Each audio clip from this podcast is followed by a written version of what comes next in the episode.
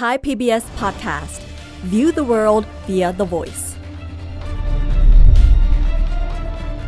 เลือกตั้ง 66 เลือกอนาคตประเทศไทย พี่น้องกำนันผู้ใหญ่บ้านรับทราบไปด้วยว่า วันของท่านเนี่ยถ้าสมาชิกในจังหวัดเนี่ยไม่ได้ไปมีส่วนร่วมงาน ก็ขอรับทราบไปว่าเขาต้องประชุมในสภาก็สภาล่มไปแล้วไม่รู้กี่ครั้งแล้ว ผมติดตามนี่สภาล่ม เดือน ที่ผ่านมาสภาล่มยี่ห้าครั้งอะผมนับได้เลยนะเมื่อปรากฏองค์ประชุมไม่ครบ ก็จำเป็นต้องหยุดเพียงเท่านี้ ขอขอบพระคุณครับ ขอปิดประชุมครับ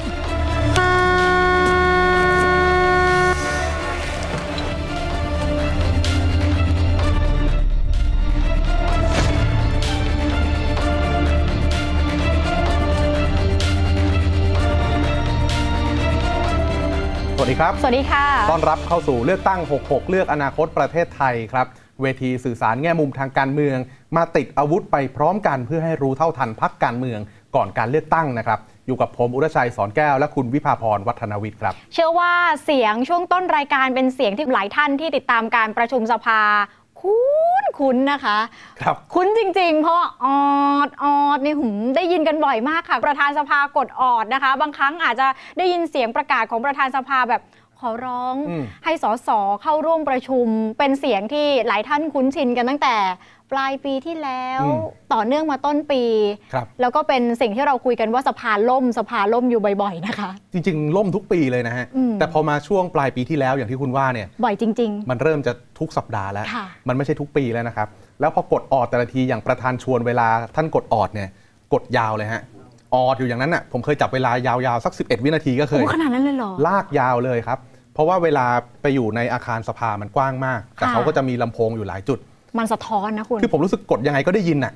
ผมนั่งกินข้าวอยู่ที่ห้องอาหารก็ยังได้ยิน แต่ไม่ช่วยใช่ไหมสุดท้ายก็เข้ามาไม่ครบองค์ประชุมอยู่ดี feel แบบคนจะไม่เข้าก็ไม่เข้าอยู่ดี หรือคนที่ติดภารกิจก็ติดภารกิจอยู่ดีนะครับพ้นวันหยุดสุดสัปดาห์นี้ไปครับจะเข้าสู่ช่วงรับสมัครเลือกตั้งสสนะครับทั้งแบบแบ่งเขตแล้วก็แบบบัญชีรายชื่อ เพราะฉะนั้นตัวว่าที่ผู้สมัครแบบแบ่งเขตแทบทุกพักเขาเคาะกันไปเรียบร้อยแล้วครับเพียงแต่เรานำภาพการทำงานในสภามาเปิดรายการ เพื่อที่จะปูทางและมาคุยกันว่าจริง ๆ แล้ว สสในสภาไม่ว่าจะเป็นแบบบัญชีรายชื่อ หรือแบบแบ่งเขตเขามีภารกิจอะไรกันแน่ เขามีงานอะไรที่ต้องรับผิดชอบ และมันเป็นไปตามหลักการเป็นไปตามเจตนารมณ์ที่บัญญัติไว้มากน้อยขนาดไหนนะแต่ที่แน่ๆ สสแบบแบ่งเขตเนี่ยเป็นความหวังของประชาชนที่จะเข้าคูหาเลือกตั้งนะคะ หวังอย่างมาก อาจจะเรียกได้ว่ามากกว่าสสบัญชีรายชื่ออยู่นิดหน่อย แต่อย่างไรประชาชนก็คาดหวังว่าไม่ว่าจะเป็นแบบแบ่งเขต หรือแบบรายชื่อพอเลือกเข้าไปแล้ว ต้องทำหน้าที่เป็นตัวแทนของประชาชนจริง ๆ แต่ว่าระดับสสบัญชีรายชื่อแม้จะมีการเคาะกันไปแล้ว แต่เห็นบอกมีประเด็นคลื่นใต้น้ำใช่ไหมคุณใช่เคาะแล้วไม่จบใช่ไหมสสเขตเนี่ยเรียบร้อยแล้วครับทั้ง 400 เขตถ้าจะทะเลาะกันทะเลาะกันไปนานแล้วเพราะว่าต้องเรียบร้อยนะฮะแต่สสบัญชีรายชื่อหลายพักเขาเพิ่งกลางออกมาค่ะเขาเพิ่งกลางมาบางพักมีอาจจะมีอะไรมากหน่อยอืมแค่ เรียงตามลำดับรายชื่อเลยเอ้ยเอ่อเรียงตามลำดับตัวอักษร คือกอไก่มาก่อนขอไข่อะไรค่ะอย่างเนี้ยไม่ได้เรียงว่าใครมาอันดับหนึ่งอันดับสองแต่เรียงตามลำดับตัวอักษรก็มี แหมแต่เห็นว่าบางพักมีรายละเอียดมากกว่านั้น ไม่ได้เรียงตามลำดับตัวอักษร แต่ว่าครับ อาจจะเรียงตามลำดับที่ทำประสบการณ์การทำงาน ประมาณนั้นอ่านนะครับ คือเคาะแล้วก็มี เคาะแล้วยังไม่ร้อยเปอร์เซ็นต์ก็มี เคาะแล้วมีคลื่นใต้น้ำก็มี ที่อยากจะหยิบยกคือพักประชาธิปัตย์ครับค่ะพักประชาธิปัตย์เนี่ยเขามีธรรมเนียมปฏิบัติฮะเขากำหนดให้มีสสหญิงหนึ่งคนอืมในทุก ๆ 5ลำดับของสสบัญชีรายชื่อนะครับก็คือสมมติมีบัญชีรายชื่อ 5 คนค่ะ5คนแรกเนี่ยเห็นไหมมีคุณหญิงกระยาโสพลพนิษฐ์อ๋อเป็นผู้หญิงหนึ่งคนติ่งไว้ในลำดับนะครับที่ห้าประมาณนั้นอืมถ้ายุคนี้ยังเป็นสมการนี้อยู่ ซึ่งก็น่าจะเป็นสมการนี้แหละครับ แสดงว่าใน 10 อันดับแรก จะมีสสหญิงของพรรคประชาธิปัตย์2คน แต่ว่าสสหญิงนักการเมืองหญิงของประชาธิปัตย์ที่เขารู้สึกว่าเขามีผลงานโดดเด่นค่ะเขาควรจะได้อยู่ใน safe zoneมันมากกว่า 2 คนครับ มี 5 คนที่สื่อคาดการณ์ว่ากำลังบดบี้กัน ตอนนี้คุณหญิงกระยาคว้าอันดับ 5 ไปแล้วนะอ่าชื่ออื่นนะตามนี้เลยฮะ คือตัวคุณหญิงกระยาโสพลพานิชเนี่ยท่านเป็นรัฐมนตรีช่วยว่าการกระทรวงศึกษาธิการนะครับ ตามด้วยคุณรัชดาธนาดิเรกครับอาจารย์รัชดา เป็นรองโฆษกประจำสำนักนายกรัฐมนตรี คุณจิตรพัฒน์ตันกฤษดากรครับเป็นรองประธานกรรมาธิการตำรวจ ของสภาผู้แทนราษฎร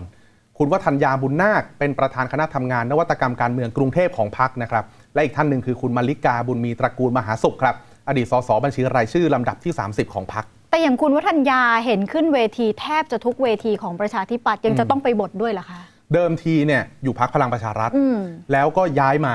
แล้วพอย้ายมาก็เป็นอย่างที่คุณวิภาพรตั้งข้อสังเกต ก็ดูจะมีบทบาท ฉายแสงวาบเหลือเกินค่ะยิ่งโดยเฉพาะอย่างยิ่งในพื้นที่กรุงเทพ ซึ่งก็เป็นหนึ่งในทีมงานกรุงเทพนะครับ เพราะฉะนั้นด้วยความโดดเด่นนี้มันเลยทำให้เราคิดกันว่า ถ้าสมการใน 5 ต้องมีหนึ่งของพรรคประชาธิปัตย์มันยังเป็นแบบนี้อยู่ แล้วสสหญิง 5 ท่านนี้ ที่เขารู้สึกว่าเขาอยากจะอยู่เซฟโซนเนี่ยจะจัดสรรให้เขายังไงอืมนะครับก่อนหน้านี้มันก็เลยมีหยิบยกมาโพสต์หนึ่งของคุณจิตรพัฒน์ร้อนแรงเหมือนกันครับเพราะว่าโพสต์ เอาไว้บอกว่าอยู่ที่ไหนก็ได้ที่เขามองเห็นคุณค่าของเรา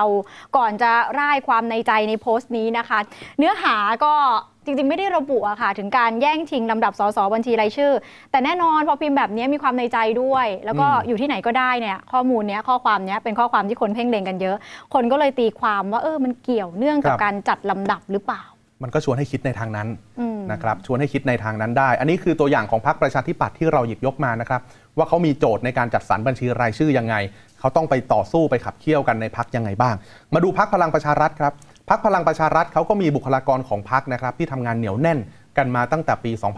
2562 แต่ว่าตัดสินใจถอนตัวจากการเป็นผู้สมัครสสบัญชีรายชื่อ นั่นคือท่านนี้ครับศาสตราจารย์นฤมลพินโยสินวัตรอาจารย์นฤมลอาจารย์นฤมลเขาให้เหตุผลว่าเขาต้องถอนตัว เพราะเขาอยากจะเปิดโอกาสให้คนรุ่นใหม่ ได้เข้ามามีที่ทางค่ะทางการเมือง ได้เข้ามาทำงานในสสบัญชีรายชื่อ แต่ดูแล้วมันคนรุ่นใหม่จริงหรือเปล่า อย่างน้อยเอา 10 อันดับแรกที่เรามองว่าตอนแรกอาจารย์นฤมลเขาต้องติด 10 อันดับแรกนะอะมีคนรุ่นใหม่กี่คนเนี่ยลองดูก็ได้ฮะแหมคุณเขาอาจจะนิยามคนรุ่นใหม่เป็นวิธีคิดอะไรอย่างนี้ไงเออก็คิดก็แบบเป็นได้สดใหม่นะเออก็เป็นได้ คิดแบบสดใหม่ แต่ดูแล้วคอการเมืองบอกว่ามันหนักไปทางคนใหม่แต่หน้าเดิมค่ะซะเยอะ นะครับมีคุณมิ่งขวัญแสงสุวรรณอย่างนี้นะฮะมีคุณอุตตมะสาวนายน คุณสนธิรัตน์สนธิจิระวงศ์ก็คือเป็นคนเป็นสมาชิกใหม่ แต่ว่าหน้าเดิมค่ะเห็นกันอยู่ในแวดวงการเมืองอยู่อย่างนั้นนะครับนอกจากอาจารย์นฤมลก็ยังมีว่าที่ผู้สมัครสสบัญชีรายชื่อท่านอื่น ๆ ถอนตัวมาอีก 7 คนครับคือเป็นคนที่อยู่ในอันดับที่ ค่อนข้างจะโอกาสน้อยมากอืมอันดับ 100 ก็มีอย่างนี้ค่ะเขาก็ถอนตัวเลย แปลว่าอาจจะมองว่าอยู่ต่อไปก็อาจจะไม่ได้ไม่ได้ไปต่อกับพักนี้ครับไม่ได้เข้าสภาเลยถอนตัวแล้วเล็งพักอื่นอยู่หรือเปล่า อันดับร้อยเนี่ยแสดงว่าพักนี้ต้องได้บัญชีรายชื่อร้อยเปอร์เซ็นต์เลยนะเขาถึงจะได้ ผมว่าถอนตัวออกมาอาจจะเป็นการตัดสินใจที่ทำให้เขาขยับขยายทางการเมืองได้ง่ายกว่าอ๋อ ค่ะน่าสนใจนะคะจะเห็นนี่แหละเป็นช่วงเวลาที่เราจะได้เห็นบรรดาว่าที่สสต่างๆ ขยับขยายย้ายพักกันหรือเปล่านะคะ แต่ว่าอย่างไรก็ตามภาพทั้งหมดนี้ เราฉายให้เห็นภาพบางส่วนเท่านั้นนะคะ นี่เป็นภาพบางส่วนเท่านั้นของการขยับขยาย แย่งชิงลำดับบัญชีรายชื่อสสของบางพักนะคะ จะเห็นว่านักการเมืองที่ไม่ได้มีฐานมากพอจะลงแข่งขันในระดับเขตก็ยากอยู่ค่ะอืมอาจจะอยู่ในลำดับที่ บอกว่าคู่แข่งตีตื้น มีคู่แข่งเยอะอย่างเงี้ยจะยาก ส่วนใครที่ไม่ได้มีฐานเสียงระดับเขตแล้วต้องไปอยู่ในแบบปาร์ตี้ลิสต์บัญชีรายชื่อของพักอันเนี้ยก็มีดุลยพินิษของพักใช่ในการที่จะวัดกันเหมือนกันนะคะ เพราะว่าเขาอยากจะอยู่ในพื้นที่ปลอดภัย ถ้าเกิดว่าสมมุติเราสองคนจะไปลงสมัคร เราไม่มีฐานเขตเลยอะแต่เราอยากจะเข้าไปทำงานในสภาเพราะเรารู้สึกว่าเรามีฝีมือใช่ไหมครับเราก็อยากอยู่ในพื้นที่ปลอดภัยซึ่งอืมสามารถได้เข้า แต่ว่าพื้นที่ปลอดภัยนั้นพรรคจัดสรรให้จริงหรือเปล่า บางคนมีชื่อในบัญชีรายชื่อติดอันดับ top 10 ของพรรคค่ะแต่เผอิญพื้นที่ปลอดภัยของพรรคนั้น ตีตีดูแล้วน่าจะไม่เกิน5โอ้โหเพราะฉะนั้น top 10 ก็ไม่ใช่ว่าปลอดภัยอยู่ดีนะฮะ ทีนี้บทบาทสสเนี่ยก่อนที่จะไปว่ากันในเรื่องหลักการมาดูบทบาทก่อนครับ สสเขต สสบัญชีรายชื่อ เขามีงานมีภารกิจอะไรที่ต้องรับผิดชอบ แล้วดูแล้วเนี่ยจะได้ตัดสินใจได้ว่าใครบ้างในเขตบ้านคุณอืม ที่คู่ควรจะหย่อนบัตรลงคะแนนให้เพื่อให้เป็นผู้แทนของคุณมาใช้อำนาจของคุณในสภานะครับบทบาทสสจะเขตจะบัญชีรายชื่อก็เหมือนกัน ค่ะ ก็มีบทบาทหลักๆ ก็คือว่าต้องเข้าไปนั่งในสภาอืมเป็นตัวแทนของพี่น้องประชาชนที่กากบาทเลือกกันเข้าไปนะคะ โดยบทบาทหลักๆอะค่ะ ก็คือหนึ่งเลยเป็นตัวแทนก็ต้องพิจารณากฎหมาย พิจารณากฎหมายงบประมาณนี้เป็นประเด็นหนึ่งนะครัคะ บ แล้วก็พิจารณาพระราชกำหนดด้วยค่ะ เป็นตัวแทนของผู้ที่มีสิทธิ์เลือกตั้งนั่นเองค่ะ แล้วก็ควบคุมการบริหารราชการแผ่นดิน โดยมีการตั้งกระทู้ถามได้นะคะ คือสสมีสิทธิ์ตั้งกระทู้ถามในสภาได้ ตั้งกระทู้เพื่อให้มีการเปิดอภิปรายทั่วไปได้ มีสิทธิ์ตั้งคณะกรรมาธิการพิจารณาในวาระต่างๆ ที่เราเห็นกันเวลามีชาวบ้านไปร้องเรียนต่างๆ ก็จะมีการตั้งคณะกรรมาธิการลงไปดูข้อมูลลงพื้นที่ชุมชน ก่อนนำเรื่องเหล่านั้นเข้าสู่สภาเพื่อประกอบการตัดสินใจ และที่ถูกจับตามองอย่างมาก คืออำนาจในการโหวตเลือกนายกรัฐมนตรี คือวันก่อนเราคุยอำนาจนี้ในมือสวอำนาจนี้ก็อยู่ในมือสสเช่นเดียวกันค่ะนี่คือหน้าที่ที่เขาบัญญัติไว้ในกฎหมายในรัฐธรรมนูญนะครับ แต่ทีนี้สิ่งที่มันเป็นไป มันมีแค่นี้หรือเปล่า เรารู้กันดีว่าสสบ้านเราไม่ได้ทำแค่นี้ทำมากกว่านั้นครับแต่ว่าจะเหมาะสมหรือไม่อย่างไร หรือจะใช้คำว่ามันผิดเพี้ยนเบี่ยงเบนไปจากหลักการที่ควรจะเป็น แล้วแต่จะพิจารณาแต่เราจะเล่าอย่างนี้ฮะ ที่ผ่านมาเริ่มมีคำถามว่าหน้าที่ของสสคืออะไรกันแน่อืมระหว่างทำงานในฝ่ายนิติบัญญัติ คุณไปออกกฎหมายในสภาเลย หรือคุณต้องลงพื้นที่บรรเทาปัญหาความเดือดร้อนของประชาชนในเขตเลือกตั้งของตัวเองด้วย หรือ 2 อย่างได้ไหม balance อ่าสองอย่างนี้อะไรมากน้อยต่างกัน ควบคู่กันไปได้ไหม เราอะเคยคุยกันเรื่องนี้ ตอนที่คุณบุษลินเขากลับมาเล่าประสบการณ์ ที่เยอรมันที่เยอรมนีนะครับเขาบอกว่าที่นู่นไม่มีนะ จะไปพิธีศีลจุ่มแล้วต้องมาเชิญสสเขตไปร่วมเป็นประธานไม่มี ค่ะ ผมก็เลยบอกว่าในประเทศไทยมันมีไง แต่เราไม่ได้บอกว่าผิด มันเป็นอะไรแบบไทยๆ เป็นการเมืองประเพณีทางการเมืองของไทยเรา ทีนี้มันจะไม่มีปัญหาอะไรเลยครับ ถ้ามันไม่กระทบต่องานในสภา ที่ถูกตั้งคำถามอย่างมากนะครับ แล้วก็ดุเดือดมากคือการส่งสัญญาณของประธานวิปรัฐบาล เมื่อช่วงเดือนสิงหาคมปีที่แล้ว ขอให้เลื่อนการพิจารณาวาระสำคัญ เพราะว่าผู้แทนติดภารกิจนอกสภา ถามว่าภารกิจอะไร คืออะไร เออ ไปงานวันกำนันผู้ใหญ่บ้าน แล้วเราก็ตั้งคำถามกันว่า อย่างนี้ก็ได้เหรอ คือมีการพิจารณากฎหมายลูกรออยู่ 2 ฉบับ แต่ว่าขอให้เลื่อนไปก่อนเพราะกลัวสภาจะล่ม อะกฎหมายลูกก็สำคัญงานเออกำนันผู้ใหญ่บ้านก็สำคัญแต่บทบาทคือคืออะไรดีอะ ใช่นะครับ มันหนักหนาสาหัสถึงขนาดที่ประธานสภาต้องออกมาเบรกเกมล่วงหน้าเลย ประชุมกันวันที่ 10 วันที่ 9 ประธานชวนออกมาเลยครับ พี่น้องกำนันผู้ใหญ่บ้านรับทราบไปด้วยว่า วันของท่านเนี่ยถ้า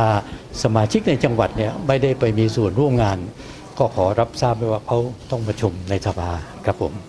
ประธานชวนเนี่ยออกตัวก่อน ออกตัวให้ประมาณว่ากำนันผู้ใหญ่บ้านขอโปรดทราบเลยว่าถ้าเกิดว่าสสในพื้นที่ท่านไม่ได้ไปร่วมงานเนี่ยก็ขอให้เข้าใจว่าต้องมาประชุมกฎหมายสำคัญ แต่คำพูดนี้ไม่ใช่จะสื่อสารถึงกำนันผู้ใหญ่บ้านซะทีเดียวหรอกครับอืมเพราะว่า ประธานวิปรัฐบาลในขณะนั้นคุณนิโรธเนี่ยแหละที่เขาออกมาสื่อสารอยากให้เลื่อนการประชุมนี้ออกไปก่อนได้ไหมอ๋อคุณนิโรธพลังประชารัฐครับคุณนิโรธสุนทรเลขาเป็นวิปรัฐบาลประธานวิปรัฐบาลนะครับ คุณนิโรธบอกว่าสสต้องไปร่วมงานนี้มันสำคัญไปกันทุกปีนะฮะแต่ว่าปรากฏการประชุมที่เกิดขึ้นก็ประชุมได้นะ ครบองค์ประชุมครับ คือมีคนลาจริงลาไปหลายสิบ แต่ว่าครบฮะแต่ก็ล่มอยู่ดีมาล่มมาตอนลงมติครับ มันมีผลไหมเนี่ยคุณดุลชัยสุดท้ายลงมติล่มอยู่ดีกฎหมายสองฉบับนั้นก็ไม่ผ่านอยู่ดี คือถ้าเราจะบอกว่า ล่มเพราะไปวันกำนันผู้ใหญ่บ้าน อันนี้คงพูดไม่ได้ละไม่จริงละเพราะว่าเขาครบองค์ประชุมไงแต่ตอนจะลงมติล่มอืมคนก็เลยตีความว่านี่เล่นเกมหรือเปล่าอืมหรือมันมีความคิดเห็นที่ไม่ลงรอยกันหรือเปล่า เพียงแต่ว่าเจตนาของการสื่อสารว่าให้เลื่อนออกไปก่อน เพราะมีงานนอกสภาเนี่ยมันก็ถูกตั้งคำถามได้ว่าสรุปงานคุณอยู่ที่ไหนกันแน่นะค่ะครับแต่ว่ามันก็คนละวิธีคิดนะ งานนอกสภาที่ว่าบางทีมันมีงานบวชงานบุญ อันเนี้ยอืมอันเนี้ยมันชัดเจนนะ งานบวชงานบุญก็อาจจะไม่ได้จำเป็นเท่าครับพูดตรงๆ เพราะว่าด้านหนึ่งมันก็มี ผู้นำท้องถิ่นอืมในพื้นที่ที่เขาก็ทำหน้าที่อย่างนั้นอยู่แล้วครับแต่ว่าถ้าเป็นงานวันกำนันผู้ใหญ่บ้านดิฉันก็อืมมันน่าสนใจเหมือนกันว่าเราเราจะเวทน้ำหนักเรื่องนี้ยังไงนะกำนันผู้ใหญ่บ้านนี่ส่งในตัวบาแทนไปได้ไหมปกติเขาก็อย่างนั้นแหละอ้าวเหรอโอ้แต่กำนันผู้ใหญ่บ้านในบางท้องที่ถือว่าเป็นแบ็กอัพ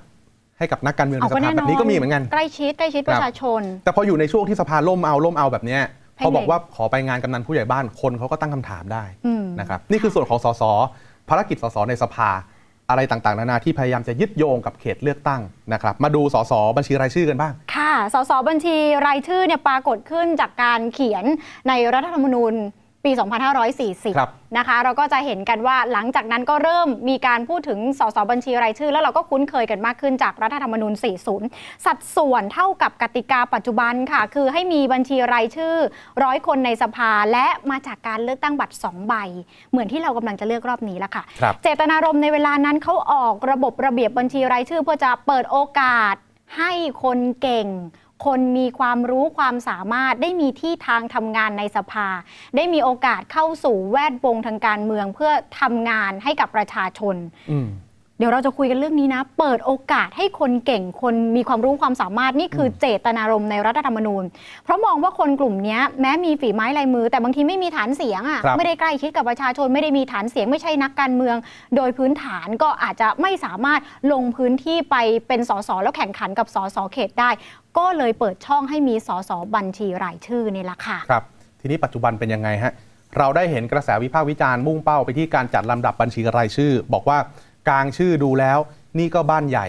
นั่นก็หัวหน้ากลุ่มกวนที่การันตีสสแบบแบ่งเขตนะครับ ข้อกล่าวหาร้ายแรงกว่านั้นคือ อาจจะเป็นผู้มีอุปการะคุณของพรรคอืมอาจจะเป็นผู้สนับสนุนทรัพยากรของพรรคอ่าอะไรต่างๆ เหล่านี้เป็นข้อกล่าวหานะครับ แต่ว่ามันเป็นข้อกล่าวหาที่คอการเมืองเขาตั้งขึ้นมา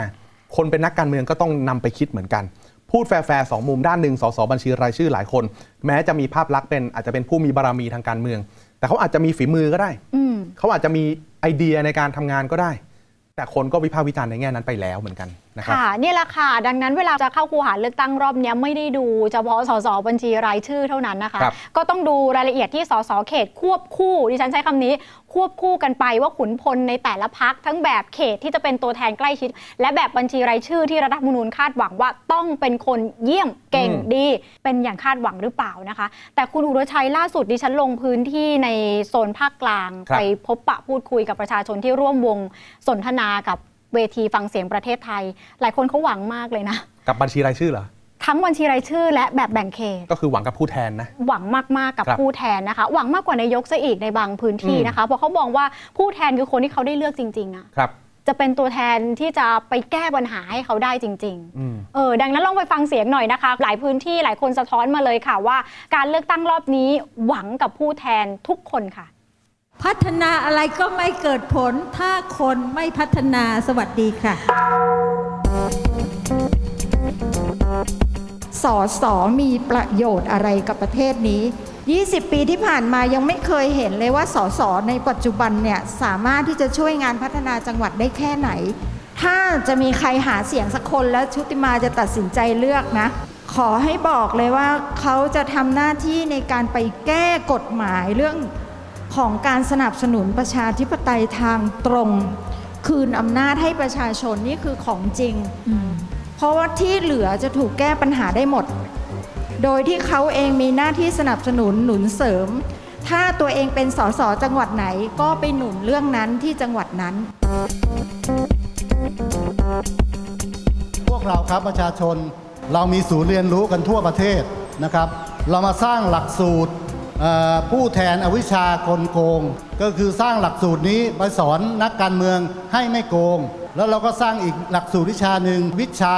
พัฒนักพัฒนาการมีส่วนร่วม ให้กับนักการเมืองได้รู้จักได้มีความรู้ ความสามารถอย่างถ่องแท้ในการที่จะไปพัฒนาประเทศ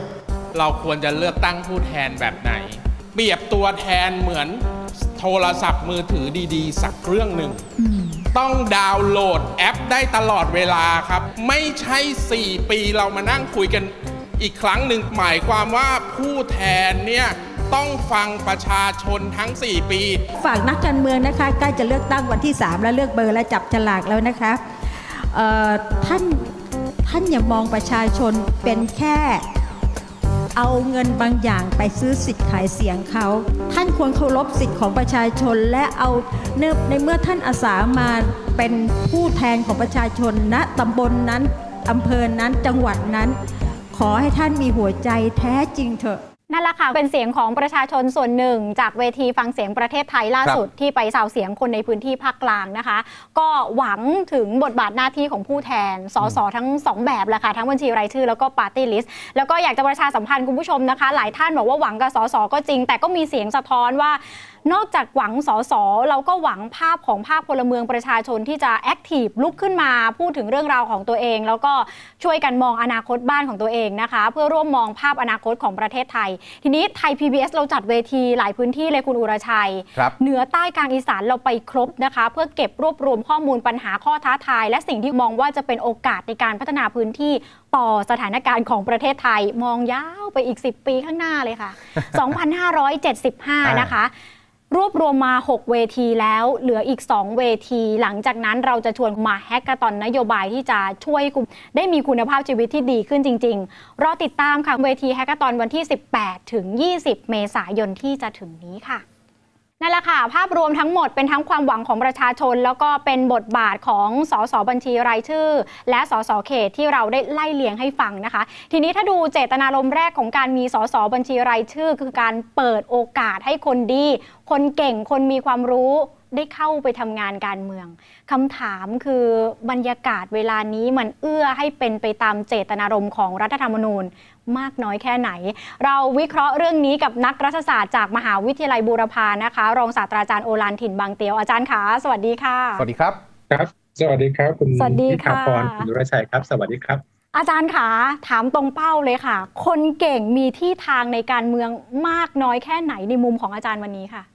ถ้าดูจากนะครับบัญชีรายชื่อของพรรคหลัก ๆ ที่เปิดขึ้นมาเนี่ยนะครับ ก็พบว่าบางส่วนก็มีนะครับก็มีแต่ไม่ทั้งหมดนะครับ ก็คือยังก้ากึ่งกันระหว่างหลักการของบัญชีรายชื่อนะกับการจัดตำแหน่งแห่งที่ของพรรคการเมืองนะครับ ซึ่งมันยังไม่ได้เป็นไปตามที่เราคาดฝังร้อยเปอร์เซ็นต์นะครับครับ อาจารย์มันเป็นมันเป็นเรื่องของพลวัตทางการเมืองหรือเปล่าครับ อย่างเช่น เจตนารมณ์แรกคือการเปิดพื้นที่ให้กับคนเก่ง แต่พอมาเป็นตอนนี้เนี่ยเราจะเห็นว่ามีบ้านใหญ่ มีผู้มีอิทธิพลบารมี มีคนเป็นหัวหน้ากลุ่มกวนเข้ามา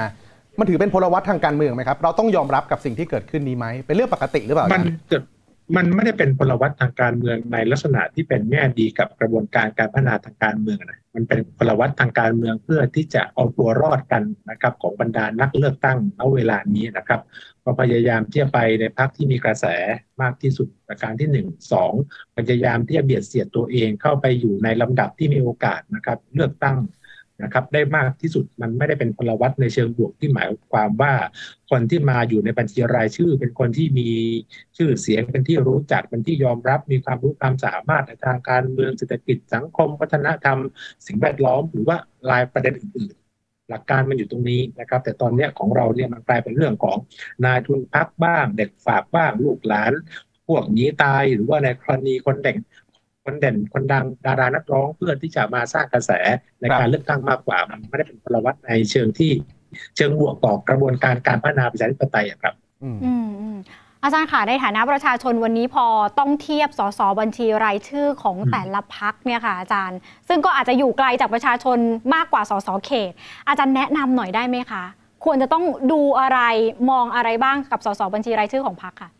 คือวันนี้โดยรวมนะเราก็ยังไม่ได้เป็นไปตามหลักการร้อยเปอร์เซ็นต์นะครับ แต่ถ้าอยากฝากเอาไว้ก็คือฝากเอาไว้ว่าให้พิจารณาดูบัญชีรายชื่อที่ตรงกับอาชีพของเราที่ตรงกับประเด็นที่เราเห็นว่าเป็นประเด็นที่เราติดตามอยู่หรือกระทบกับปัญหาสาธารณะ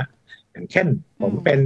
กรรมกรนะครับทำงานในโรงงาน ผมก็ต้องดูบัญชีรายชื่อไหนที่มีนักต่อสู้นักเคลื่อนไหวที่จะสร้างคุณภาพสร้างชีวิตที่ดีให้กับพี่น้องแรงงานที่เขาเคลื่อนไหวกันอยู่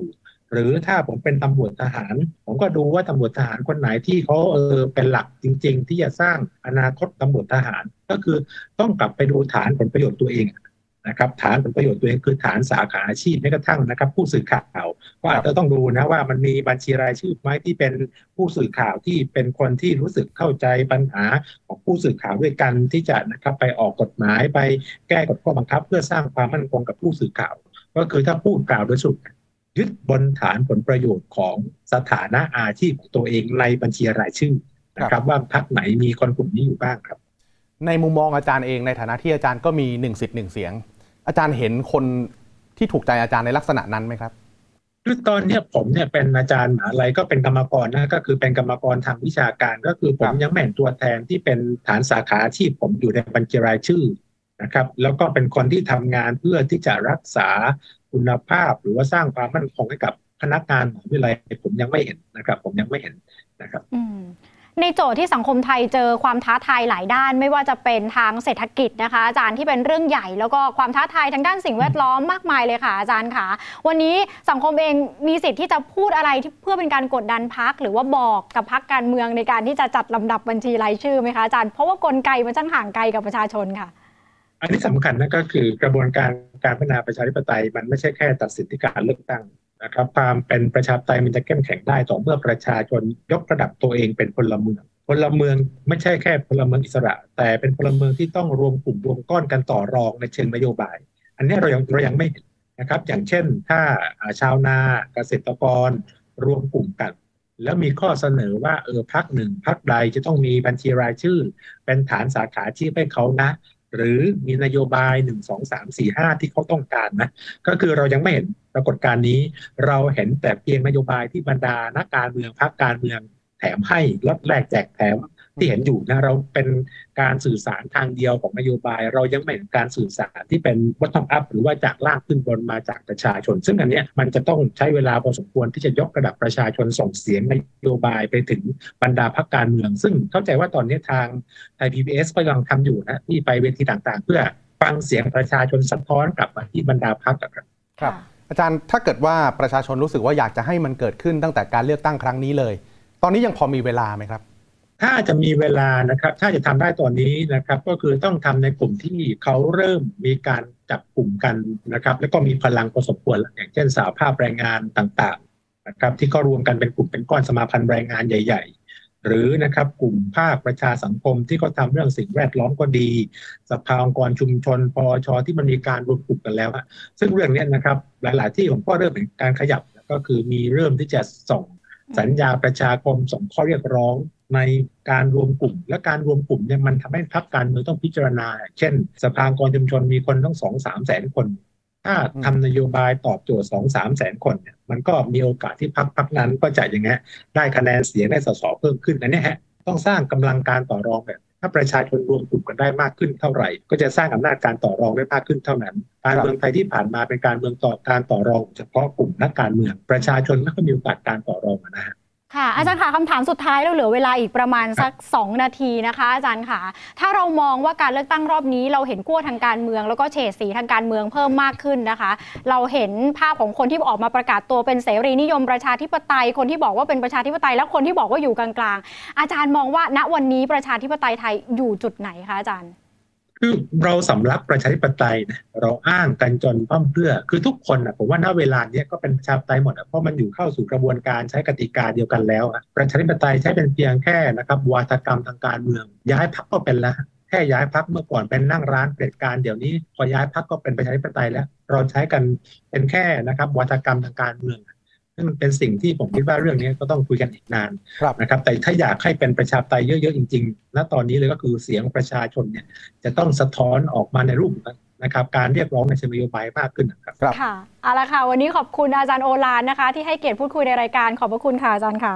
ครับยินดีครับขอบคุณครับ สวัสดีครับอาจารย์ แหมด้วยเวลาจำกัดนะคะ แต่ว่าเราเห็นจุดที่อาจารย์บอกว่าเราอยู่ในอาการสำลักประชาธิปไตยแต่อย่างไร เราจะก้าวข้ามสิ่งเหล่านี้ได้ด้วยการที่ประชาชนลุกขึ้นมาส่งเสียง แล้วก็เป็นพลังของสังคมให้มากขึ้นนะคุณอุรชัยครับแล้วก็เรายกตัวอย่างภารกิจของสสทั้งแบบแบ่งเขตบัญชีรายชื่อ เจตนารมณ์ต่างๆ นานาเพื่อเป็นอาวุธของพวกเราทุกคนครับใช้ตัดสินใจเลือกสสในพื้นที่ของเราสสที่คุณคาดหวัง เขาเป็นคนแบบที่คุณคาดหวังหรือเปล่า เขาเป็นคนที่คุณจะมอบอำนาจ ให้ไปเป็นผู้แทนในสภาหรือเปล่าครับ ค่ะ ติดตามรายการทุกช่องทางของไทย PBS นะคะ YouTube Facebook TikTok รวมไปถึงไทย PBS Podcast ด้วยนะคะ ช่วงนี้หมดเวลาแล้วเราสองคนลาไปก่อน สวัสดีค่ะ สวัสดีครับ